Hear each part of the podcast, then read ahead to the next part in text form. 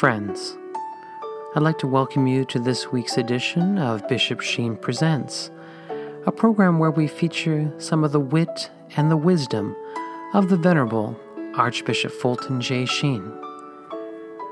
For over fifty years, Archbishop Sheen captivated audiences on both radio and television. Millions tuned in each week to hear his messages of hope and encouragement.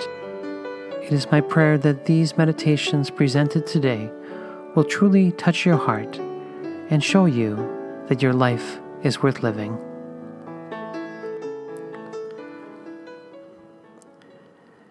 Hello, my friends, and welcome to another edition of Bishop Sheen Presents.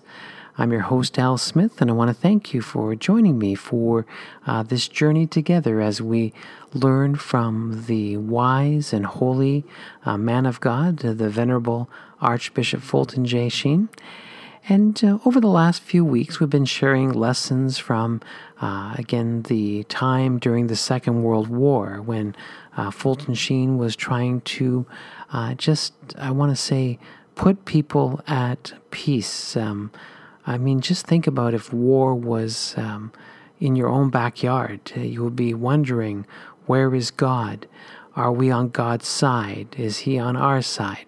All these questions that so many people would ask and have asked in the past. And so um, I think what's important, though, is that um, Sheen would say to us, be holy as our Heavenly Father is holy. He would be, of course, repeating the scriptures that we have read over the years, uh, that call from our Lord and Savior Jesus Christ to be holy. And uh, so there's something about sanctity. And uh, again, Fulton Sheen gave a number of retreats over the years, and I'm going to share with you today one of his reflections from a priestly retreat. And the talk is simply titled, The Foundation of Sanctity.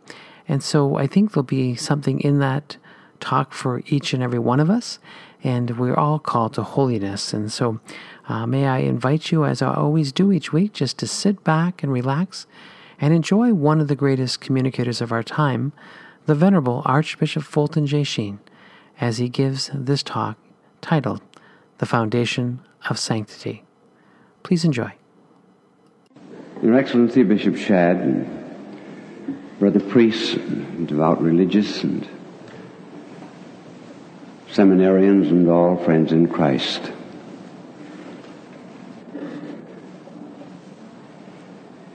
Bishop Shad spoke of bishops retiring.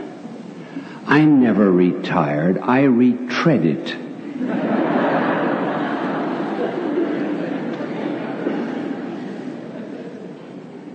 And apropos of being well known, may I tell you that it was not always so. I first started radio in nineteen twenty-eight, station W L W L New York, and the following year went national. And that station had a tremendous audience in New York. One Sunday I visited a certain parish in New York, and the pastor asked me to read the Mass and preach.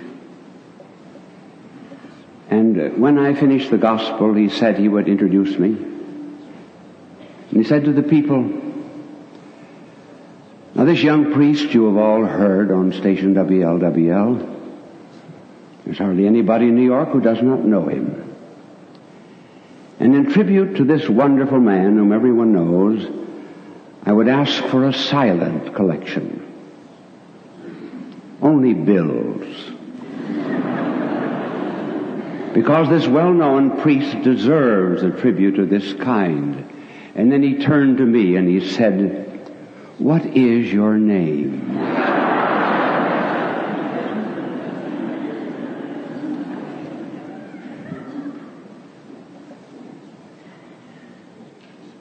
I'm going to talk to you tonight about reverence and, and a regret about the growing familiarity concerning sacred things. As I travel about the country, I have noticed a less awesome sense in the presence of our Lord in the Blessed Sacrament. There is considerable talking in church and a decline of respect for sacred things. So the Blessed Sacrament has been enthroned here. We are in the presence of the Lord Himself. And it's wonderful to have faith enough to understand that presence and have reverence for it.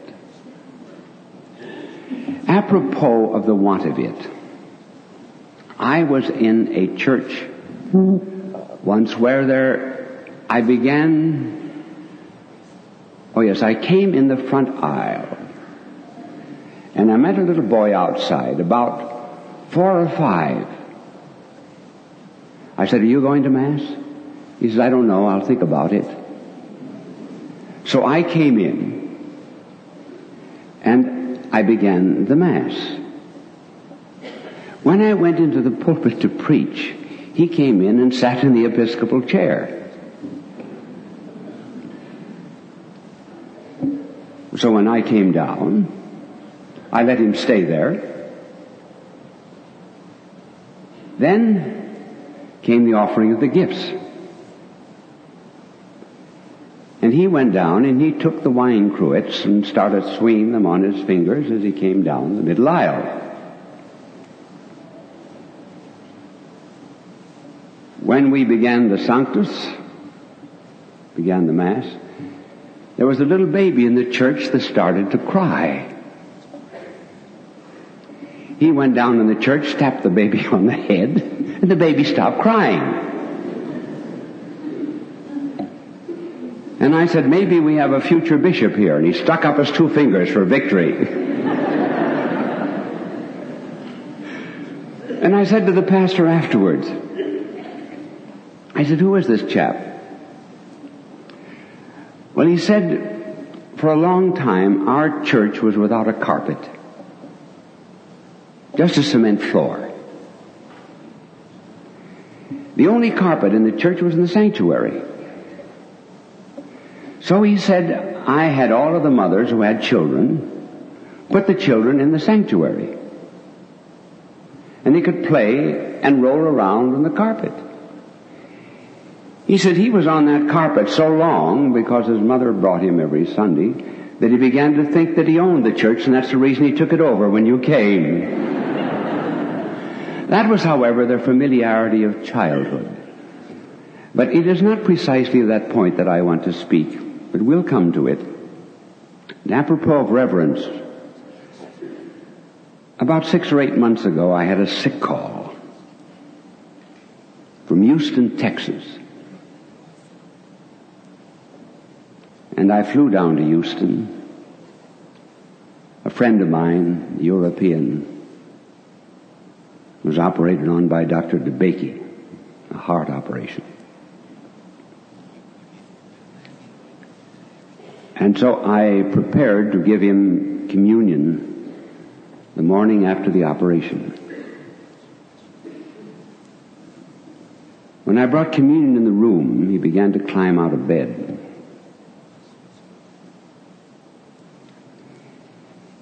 His name, Leopold, King of the Belgians, Father King. And I said, "Your Majesty, back into bed. You've just had an operation." "No," he said, "I must stand for the King." That is reverence. That is faith. Now, coming to the point, what are we called to be? Did you know that we are called to be saints? not saints that are going to be canonized after death. The word Christian is used only three times in the New Testament. The word saints is used thirty times. When Saint Paul wrote, for example, to the Philippians, he addressed his letter to the saints of Philippi, to the saints of Colossae, to the saints of Thessalonica. It would be just exactly, for example, as if the bishop, Bishop Shadden, would address you a letter on some parochial matter and say to the saints of Saint Rose Parish. In the early church, all members of the church were called saints. And that's what we're called to be, saints. What is a saint? Well, a saint means one who is holy. The Greek word is hagios. One who is separated, a little different from others. For example, now here's the New Testament. This is a sacred book. Why is this a holy book? Because it's different from other books. Why is the church holy? Because it's different from other buildings. Why was the lamb, for example, that was offered up in the temple in the Old Testament, the symbol of our blessed Lord? Why was that lamb called holy? Because it was different from all other animals. It had to be without blemish and had to be one year old. So we are called saints because we are separated from the rest of the world. We're different from them. Now, are we? Actually, how different? I had dinner with a doctor in New York not very long ago, and he told me that he had a friend visiting him from Iran. And in the course of the dinner, this visitor from Iran, who was not a Catholic or a Christian, said, "We have many Christians in Iran, and I occasionally have them to my table." He said, "Do you know that I've been in New York City for three months and I haven't yet met a Christian?"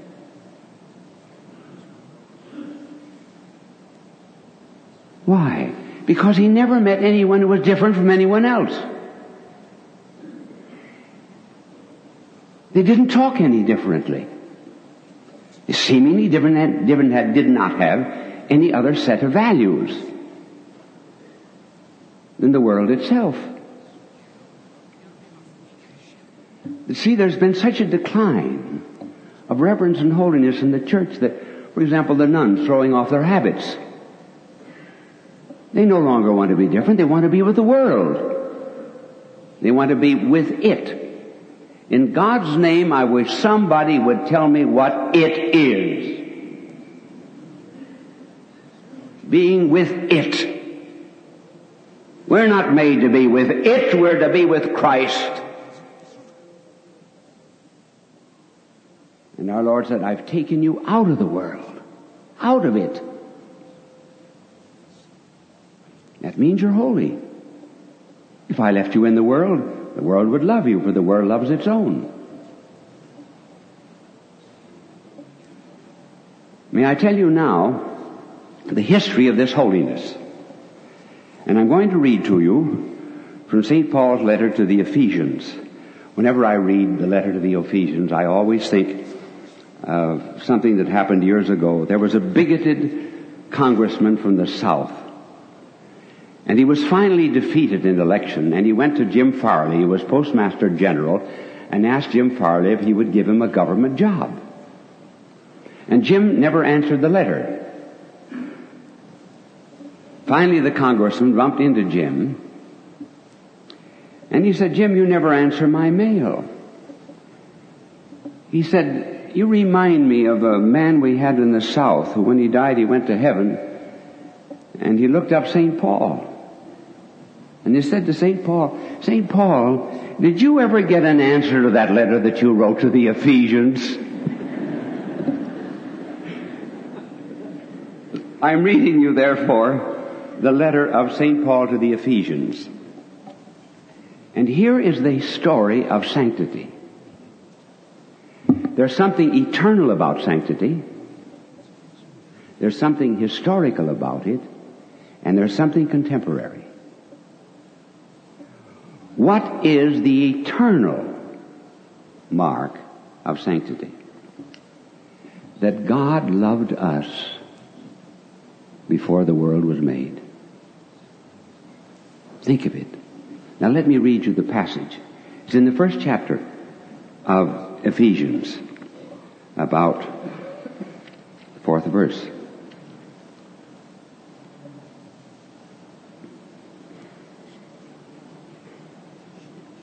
In Christ he chose us before the world was founded.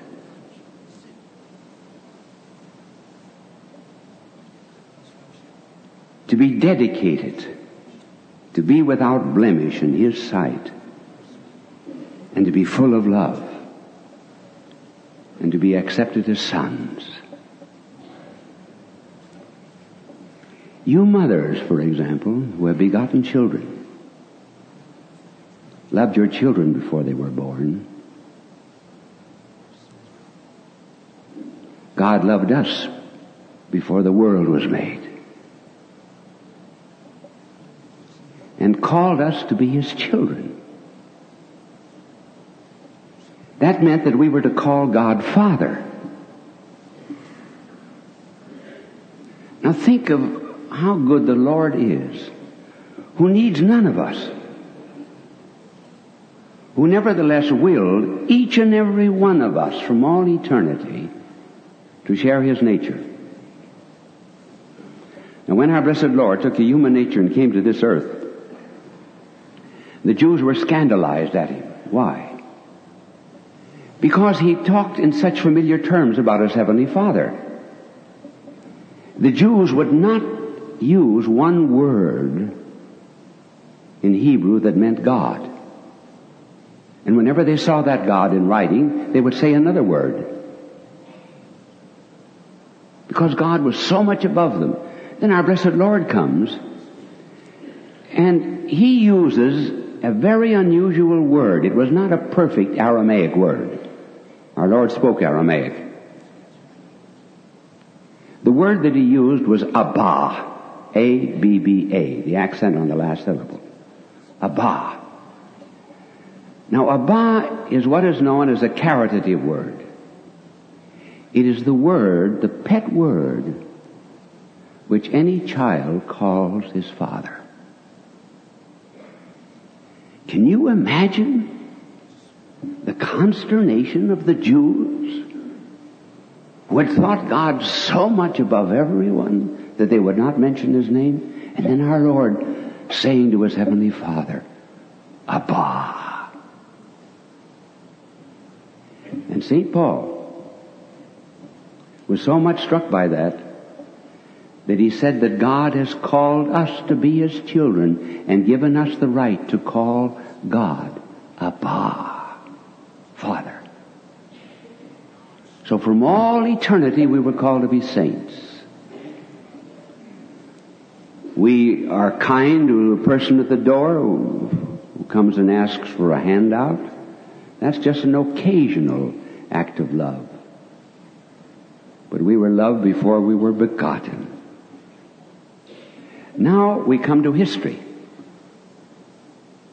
If therefore we were saints from all eternity, what was the second stage? Well, we became sinners through the head of humanity, Adam.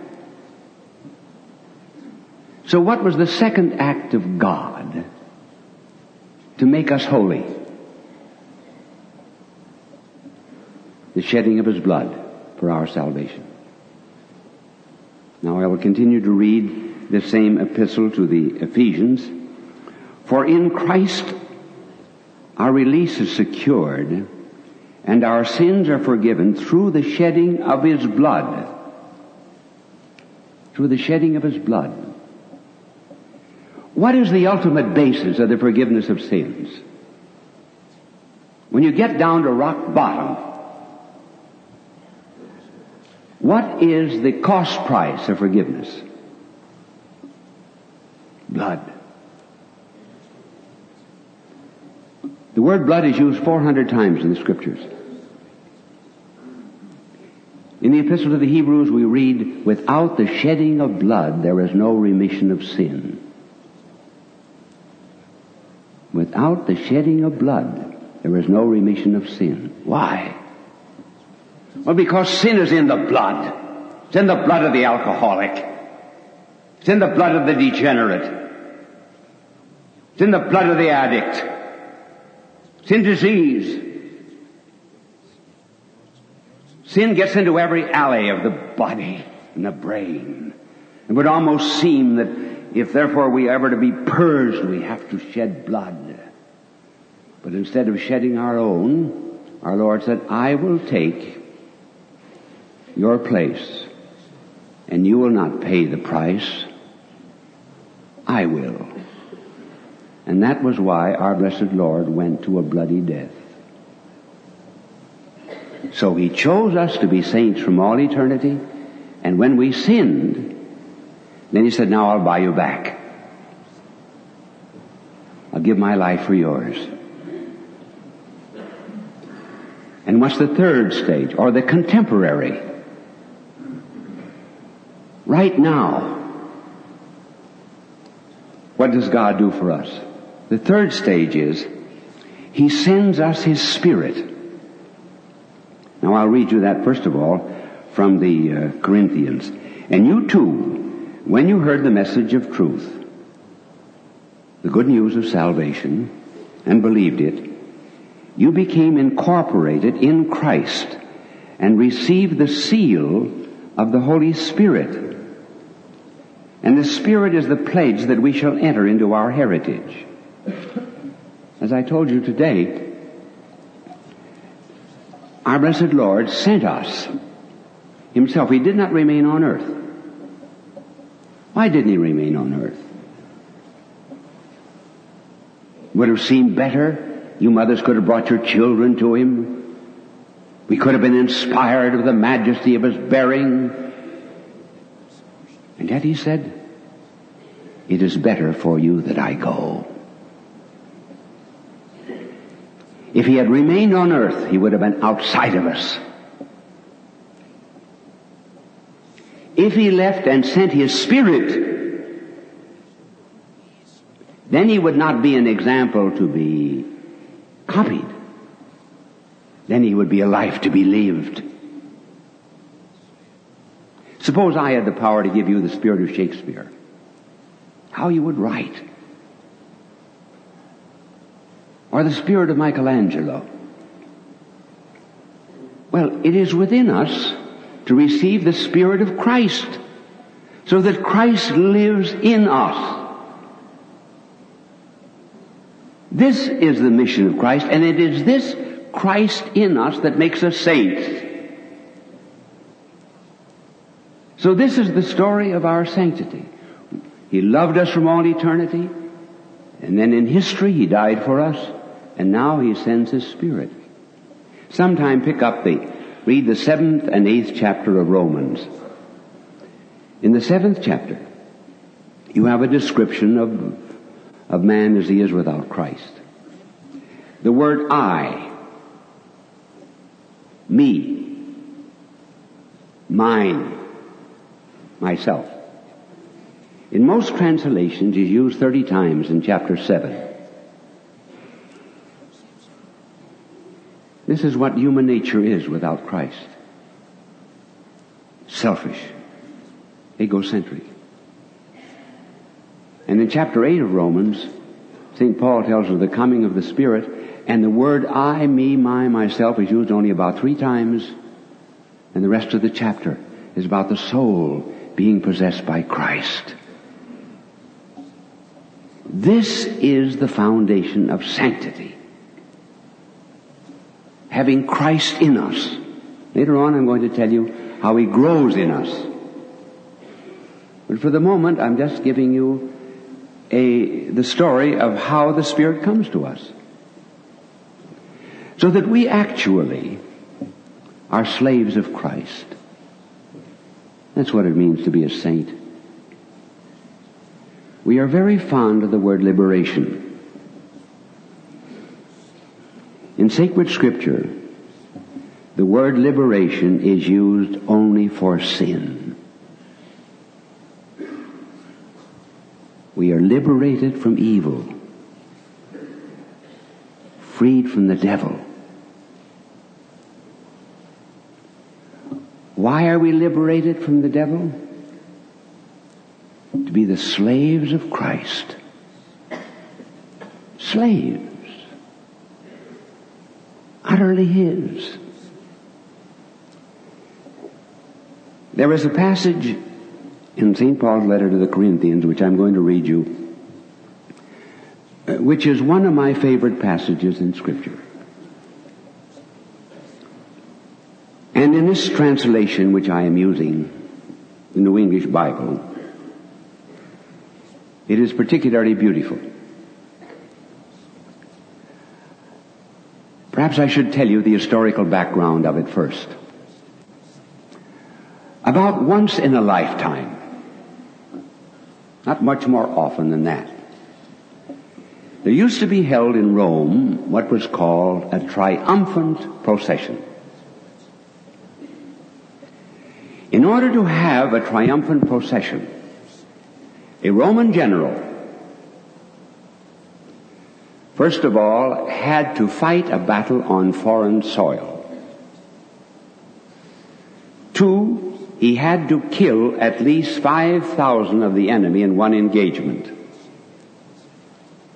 Three, he had to add one hundred thousand square miles to the Roman Empire. And four, he had to bring back spoils of victory.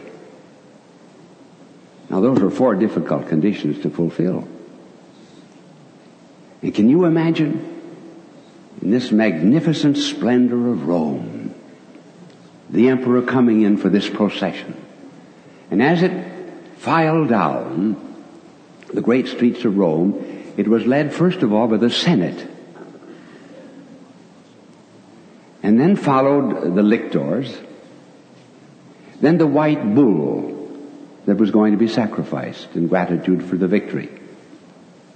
Then came the spoils of victory. For example, when Titus had a triumphant procession in Rome, he brought back the spoils of Jerusalem, carried back the seven-branch candlestick. When you visited Rome, you saw the Ark of Titus, and you saw the picture of the seven-branch candlestick on that Ark of Titus, because he brought that back as a prize. And then after the spoils, then there came musicians, then priests with incense, then the captives, spoils of victory, and at last was the emperor,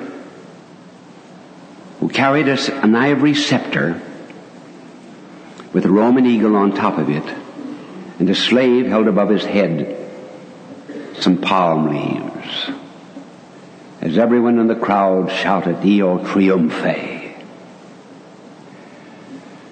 The slaves of the other countries that were brought into Rome smelled this incense.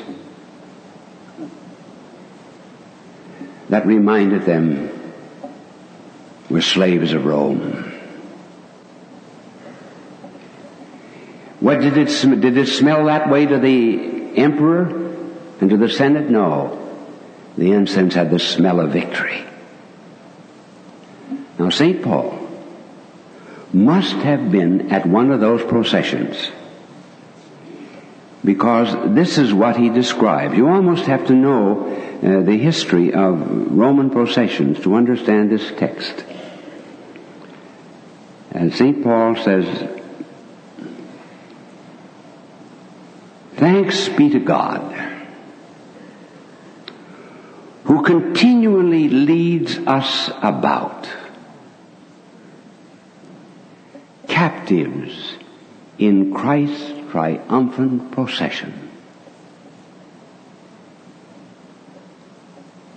Instead of the slaves, Saint Paul puts the saints. Thank God, he said, we are slaves in Christ's triumphant procession, and everywhere uses us to reveal and spread abroad the fragrance of himself.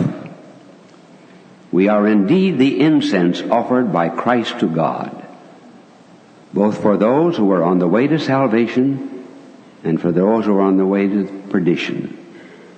To the latter, we who represent Christ, we talk Christ to them. What are we? He said it's not a sweet-smelling fragrance. People do not like to hear about Christ. But to those that are saved, it is the fragrance that brings life.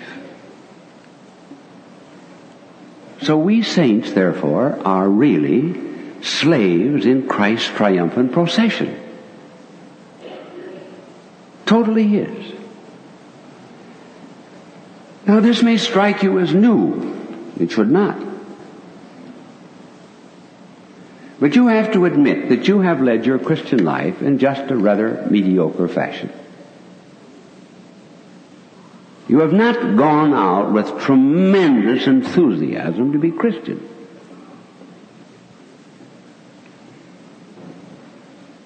We suffer from mediocrity. We are not deeply in love.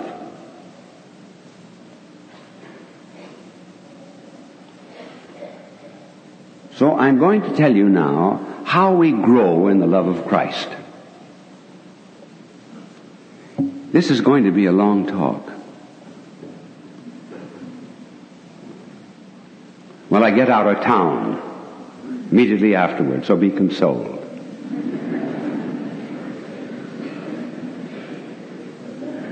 Apropos of a long talk, I was giving a talk at a banquet in San Francisco, and the gentleman who preceded me, as he arose at the dais, was handed a program by his wife, who sat at a table immediately below the head table. And I couldn't help but see the note that she had written for him as he stood up, a big K I S S.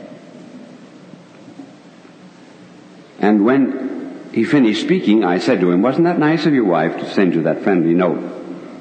"Oh," he says, "it doesn't mean what you think it means. It means keep it short, stupid."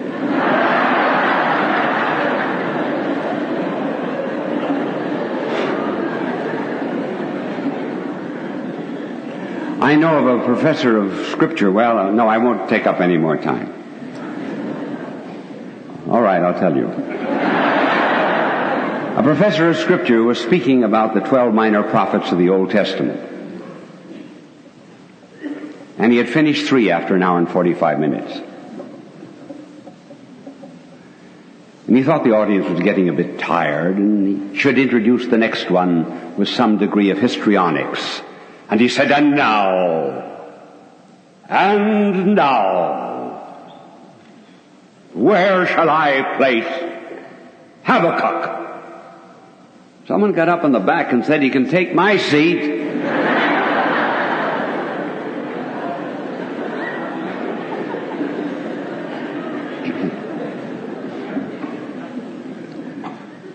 So in conclusion, let me tell you how we grow in the slavery of Christ and his triumphal procession. First of all, how do we grow in relationship with any other human person? Now, you've been in love. You know the steps of love. They are three. First, knowledge. Secondly, love. And third, a new kind of knowledge, which I will explain. I'll give you a story, a historical case. I was visiting a college some years ago, the girls' college and going from one classroom to the other, answering questions. And as I came out of a chemistry class, I said to the sister who was conducting me through the school, "Do you recall the girl who asked me this particular question?" "Yes," she said. I said, "Is she as good as she is beautiful?" Sister said, "Yes. She is as good as she is beautiful." I said, "Would you please call her out of the room?" So she came out of the room, and I said, "Do you know Jack so-and-so of Cleveland? She lived in Pittsburgh." She said, "No." I said, "You're going to marry him next October." She said, "I don't know him." Well, I said, "I will introduce you." They were married the next October. And they had ten beautiful children. Now, in order that there could be a marriage, she had to be introduced, and so did he. So, our attachment to any person has to begin with knowledge. She said, "I don't know the man." So, "Dorothy, this is Jack." That's stage one. Stage two is love, where one begins to admire the attributes and the character of the other. And in love, there's a great difference in the way that a man and a woman loves. A man will always give reasons why he loves. "I love you because you're beautiful. I love you because you got pearly teeth. I love you because you're smart. I love you because you play tennis," and so forth. A woman never gives reasons. She just says, "I love you." Because a woman loves totally. She doesn't think of the reasons. So after meeting one another, then they fall in love. They're married. When a husband and wife are married for some time, there comes a new kind of knowledge. They know one another so intimately that they can almost read one another's thoughts. It's not an outer knowledge, it's an inner knowledge. An outer knowledge is the knowledge that we have, for example, of uh, or the distance of the sun from the earth. An inner knowledge is something that affects us personally. That, incidentally, is why in Scripture, Scripture never speaks of marriage in terms of sex.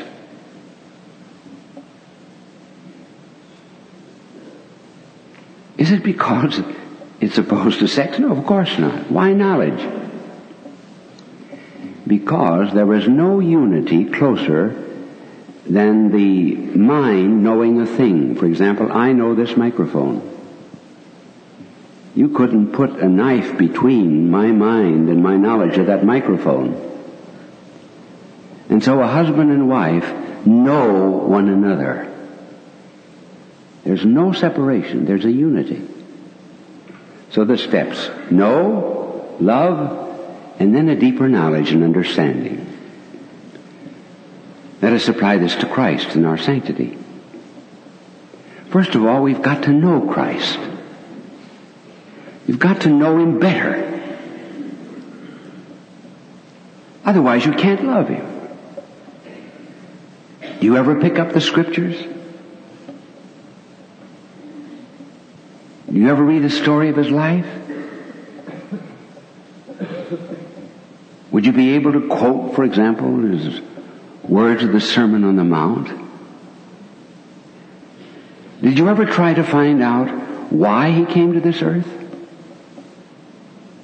You and I came into this world to live.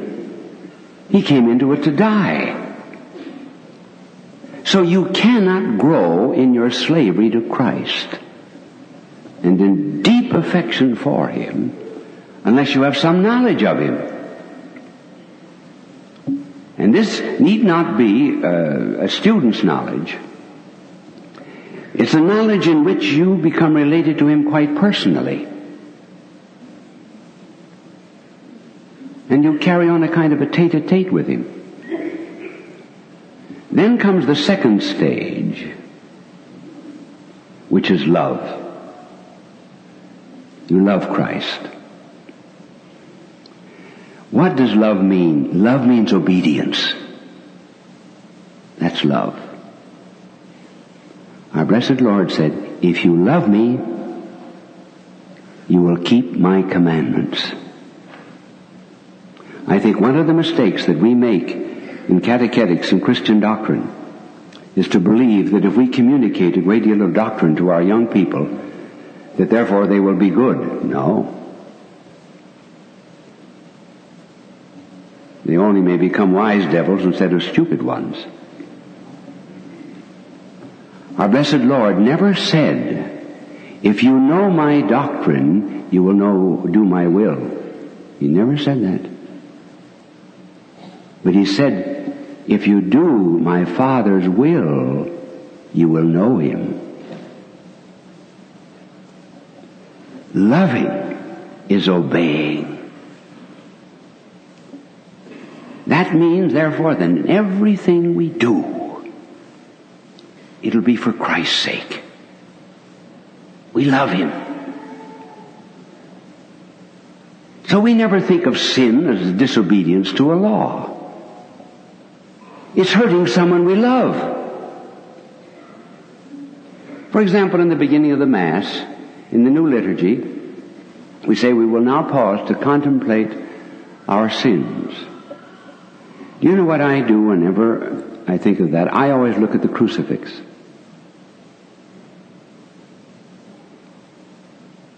I don't go through a catalog of my sins and failings.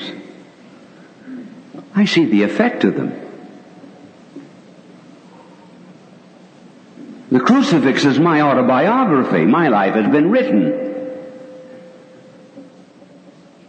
So is yours. Every sin of pride, the crown of thorns. Lust for gain, the hands pierced with nails. Running away from the Lord. Feet riven with steel. False loves, pierced heart. Sins of lust. Flesh hanging from him like purple rags. That is what sin does. That is what disobedience does. So that the only way we can grow in the love of God after we know him is to do his will. I once heard a black preacher say, if the good Lord wants me to go through that brick wall, it's up to him to make the hole. In other words, God has a will and he will provide. But this is the way our life is governed. This is the way we grow in holiness. Therefore, when there are pleasant things, we thank God. I, I always thank him for a good game of tennis. I thank him more for a good tennis game than I do for a good meal. Particularly when I cook, then I have great difficulty thanking him at all. Did I ever tell you, because I do my own cooking, did I ever tell you uh, Sheen's Culinary Law number one? You never prepare a dish if the pleasure that you get out of eating it is exceeded by the pain of washing the pots and pans that prepared it. For example, that does away with eggs entirely. Well, now coming back to how we become saints. One, we've got to know more about our Lord. When you know him better, you begin to love him. When you love him, you do his will in all things, offering up everything for him, even the pains. Daily work is made a prayer. In the gutter of a city street is a drop of water, soiled, stagnant. Way up in the heavens, a gentle sunbeam sees it, leaps from out the azure sky, down to the drop, kisses it, thrills it through and through with new strange lights and hopes, and lifts it up higher and higher and higher, to the mountaintop where it becomes a flake of snow. So humdrum routine actions are all sanctified by doing them in His name. That is prayer. Then after the knowledge and after the obedience, then there comes the higher kind of knowledge.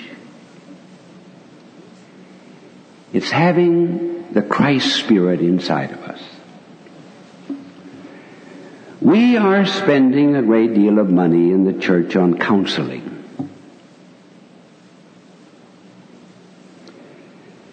Counsel is one of the gifts of the Holy Spirit.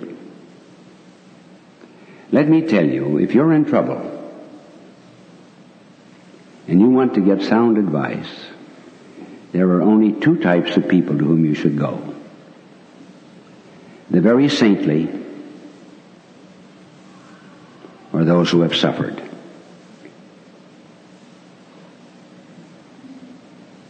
They know how to counsel. They will advise you. They have Christ inside of them. And with this increased knowledge, then, there comes an intimacy with our blessed Lord which is rather difficult to describe. It's a constant state of being in love. Now, here's the difference between loving our Lord and human love. In human love, there's first falling in love. So that young people that are just about engaged say, well, I'm in love, or I've fallen in love. Are they in love ten years after marriage? Or twenty-six?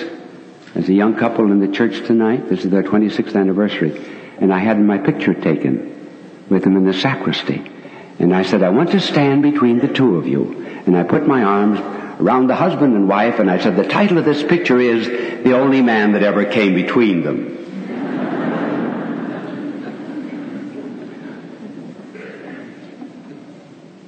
So we speak of falling in love.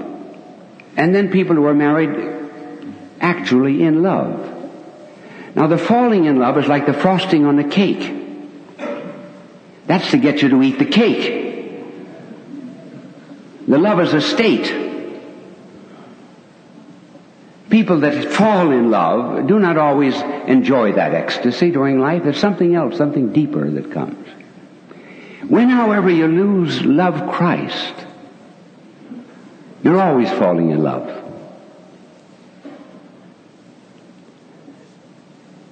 Take, for example, my, my apartment. I have a three-room apartment. I have a study. I have a bedroom. And I have a chapel. The chapel is between my bedroom and my study. And I have a kitchen, you know, just a hole in the wall. The blessed Lord is always there in the Blessed Sacrament. I suppose I pass the chapel hundreds of times a day, but it's never without an act of love. If I get up at night, I always go in for a second and say, I love you. Pray for sinners tonight. Pray for priests, sisters, those who ask me to pray for them, so that you're in a constant state of love. This is happiness, and there is nothing in all the world like it, and no human love is in competition with it. Never think because there's the love of husband and wife that the divine love is any less. No. Because that's a love of a God-given state. And it is perfected by the love of Christ. And young people, in particular, it isn't just a question of studying their religion. They've got to know you can only fall in love with a person. You cannot fall in love with a theory, with a syllogism, with an abstraction. It has to be a person. That's the reason The real spiritual life is Christ-centered. And you can start immediately. It's amazing when people begin to obey the will of the Lord, how quickly they become His slaves. Uh, about uh, five or six months ago, a woman who trains opera singers came to see me, and she said, "I don't know whether I'm interested in the church or not. I've been brought up on prejudices against it, and I probably will never come in." But she said, "There's one thing I'm certain of. If you start talking about the crucifix or the crucifixion of Christ, I leave. That's the end." I said, "All right, let's start there." I couldn't surrender the price of my redemption. I received her into the church. Do you know what she does now? She goes backstage to the Metropolitan with a crucifix in her hand.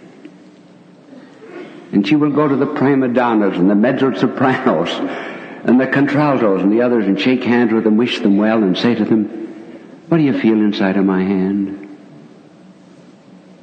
"A crucifix." Then she'll talk to them about it. All this changed in the course of just a few months. Now this, my good people, is what we are called to be. Saints. And we're all within a few steps of it. As Leon Blois once said, one step beyond mediocrity, and we are saved. While we live, He is with us. When we die, we are with Him. And I leave you just one secret. It never takes much time to make us saints. It takes only much love. Good night, and God love you.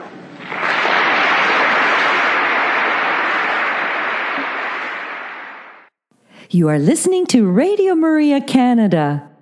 We now continue with the program, Bishop Sheen Presents, hosted by Al Smith. Well, my dear friends, I hope you enjoyed that reflection on the foundation of sanctity, and um, there was so much in that talk, but I thought uh, just how important it is when Fulton Sheen said, we need to fall in love with a person and not a theory, and that we are to fall in love with our Lord and Savior, Jesus Christ. And so uh, I love the Lord, how He said in Sacred Scripture, uh, if you love me, you will keep my commandments. So uh, we will have to do our best to keep the commandments. But again, a great talk, and know that you can listen to this talk once again in our uh, audio archives. Of course, um, on the website there is, again, Bishop Sheen Presents, and you can uh, click onto that tab and listen to this over and over again. And that's the beauty of the on-demand feature uh, on the website. It's so beautiful to know that um, if you miss a week, don't worry. You can catch up later and uh, enjoy uh, the wit and wisdom of Archbishop Sheen. And so, my friends, I uh, would pray that you would uh, have a great week. And, of course, uh, please know that I will pray for you. And I would ask you to pray for me. Uh, I'm busy speaking at parishes and various events all over North America. And so, uh, please pray for my safety. Uh, you know, travel is... Um, Again, I enjoy it, but still, there's always the um, the ups and downs of um, you know crossing borders and uh, you know finding accommodations and different things like that. But still, uh, I would appreciate your prayers, and know that you can always find me at my humble little website. It's simply titled Bishop Sheen Today dot com. And uh, on Bishop Sheen Today dot com, there's hundreds of videos that you can watch for hours and hours, absolutely free. Uh, hundreds of audio recordings that you can download and enjoy uh, at your convenience. And of course, there's a dynamite selection of books that if you love to read and love to, of course, Uh, spend time with uh, Fulton Sheen and his many uh, writings. Of course, uh, sixty-six books is what he wrote. Uh, some people say even more, and I believe it, uh, but still he uh, took the time to write us these love letters, I like to say, uh, for us to enjoy. So you can find a number of books there uh, on the website Bishop Sheen Today dot com. And uh, please know that it is um, uh, good for the soul. I like to say it's all church approved. And so, my friends, until next week, may the good Lord continue to bless you and keep you. And may the Lord let his face shine upon you and be gracious to you. And may the Lord look upon you kindly and bring you peace. God love you. You have been listening to Bishop Sheen Presents, hosted by Al Smith, here on Radio Maria Canada.